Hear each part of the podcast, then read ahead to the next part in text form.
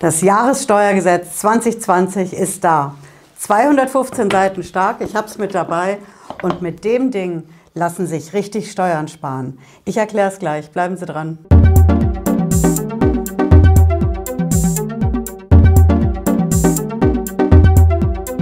Ich bin Patricia Lederer, ich bin Rechtsanwältin in der Frankfurter Steuerrechtskanzlei Lederer Law. Ich freue mich, dass Sie dabei sind. Ja, die Sommerpause ist zu Ende und aus Berlin haben wir jetzt das Jahressteuergesetz 2020 gekriegt. Das Ding knallt rein, 215 Seiten stark. Ich habe das Teil hier unten in der Videobeschreibung auch verlinkt. Da können Sie es in Ruhe nachlesen. Und wenn Sie es alles in Ruhe nochmal nachhören wollen, hören Sie rein in den Podcast zur Sendung. Wo Sie den finden, steht auch in der Videobeschreibung. Wir knöpfen uns auf jeden Fall diese 215 Seiten heute vor. Keine Sorge, ich pick erstmal nur einen Punkt raus, mit dem sich wirklich Steuern sparen lassen. Ja, das Ding hat einen klangvollen Titel. Das nennt sich Entwurf eines Jahressteuergesetzes 2020 in Klammern JSTG 2020. Steuerrecht liebt Abkürzungen.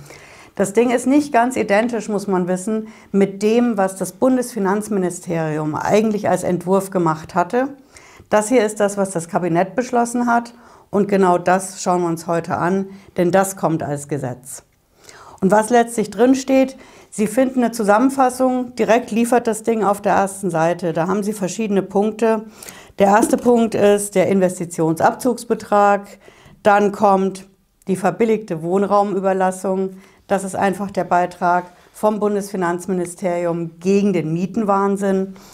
Und dann haben wir noch ein bisschen Datenaustausch fürs Finanzamt mit den Krankenversicherungen und natürlich ein bisschen Änderung bei der Umsatzsteuer. Was wir uns heute anschauen, ist der Punkt, der in 2020 direkt Steuern spart. Das ist der Punkt mit dem klangvollen Titel Investitionsabzugsbetrag, kurz IAB. Auch wieder Abkürzungen im Steuerrecht sind die einfach beliebt. Der Investitionsabzugsbetrag ist ein furchtbares Wort aus der Steuersprache. Früher hieß das Rücklagen. Und da ist einfach wichtig zu wissen, Rücklagen im Steuerrecht gibt's und die kann man auch bilden, um die Steuer zu senken. Wenn ich jetzt zum Beispiel in 2020 weiß, okay, ich habe die Corona-Krise, aber wenn ich die mit meiner Firma überstehe, dann will ich vielleicht nicht nächstes Jahr, weiß noch nicht, ob das bis dahin alles durch ist, aber ich plane zum Beispiel 2022 was anzuschaffen. Eine Investition für die Firma, eine Maschine, ein Auto, was auch immer. Ich plane also eine Investition für 2022. Dann kann ich jetzt in 2020 hingehen und sagen, ich bilde eine Rücklage. Und die Rücklage ziehe ich jetzt in 2020 bei meiner Steuererklärung schon ab als Ausgabe. Das ist der Investitionsabzugsbetrag. Und wie läuft das jetzt genau? Wenn ich jetzt weiß eventuell, dass ich in zwei Jahren was anschaffe. Was mache ich dann jetzt bei der Steuer 2020 genau? Ich mache Folgendes. Ich gehe hin und sage, in zwei Jahren ist die Anschaffung geplant.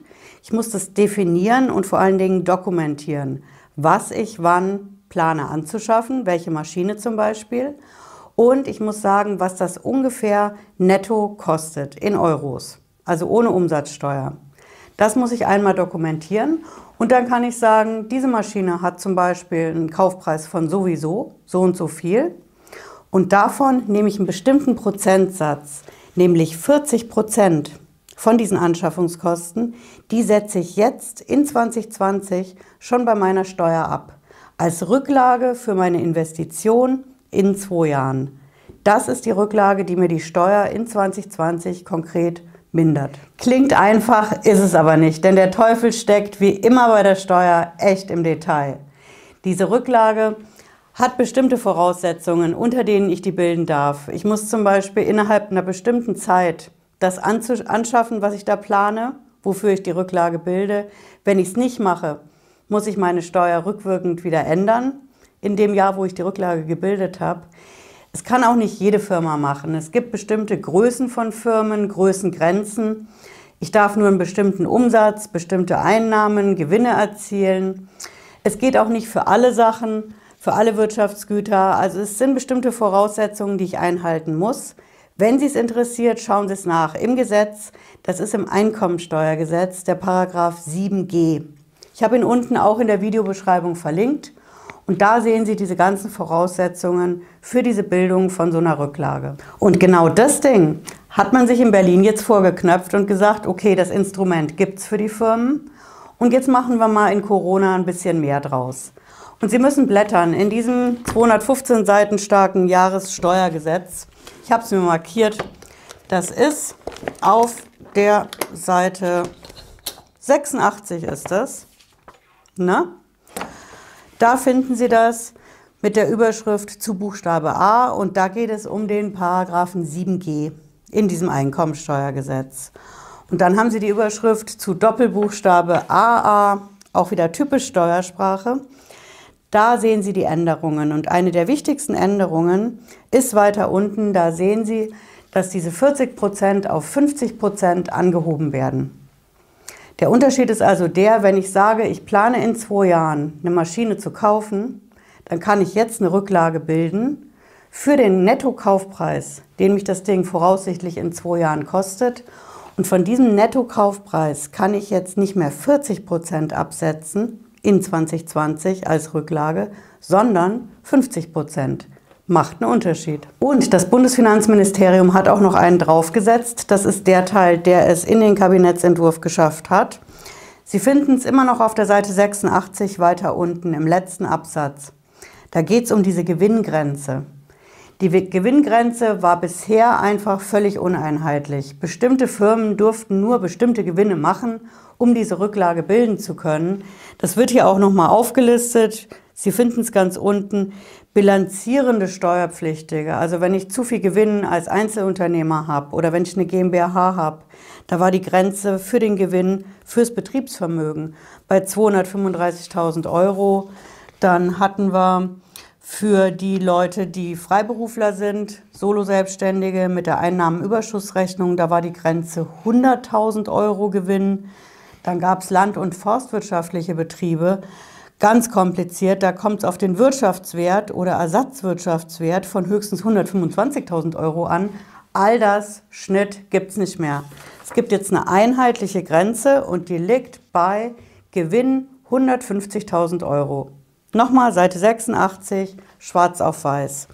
Wenn also mein Gewinn pro Jahr maximal 150.000 Euro ist oder drunter, dann kann ich so eine Rücklage bilden mit 50 Prozent von dem, was mich die Anschaffung in den nächsten Jahren kostet. Das ist der große Unterschied durch das Jahressteuergesetz und das tritt sofort in Kraft.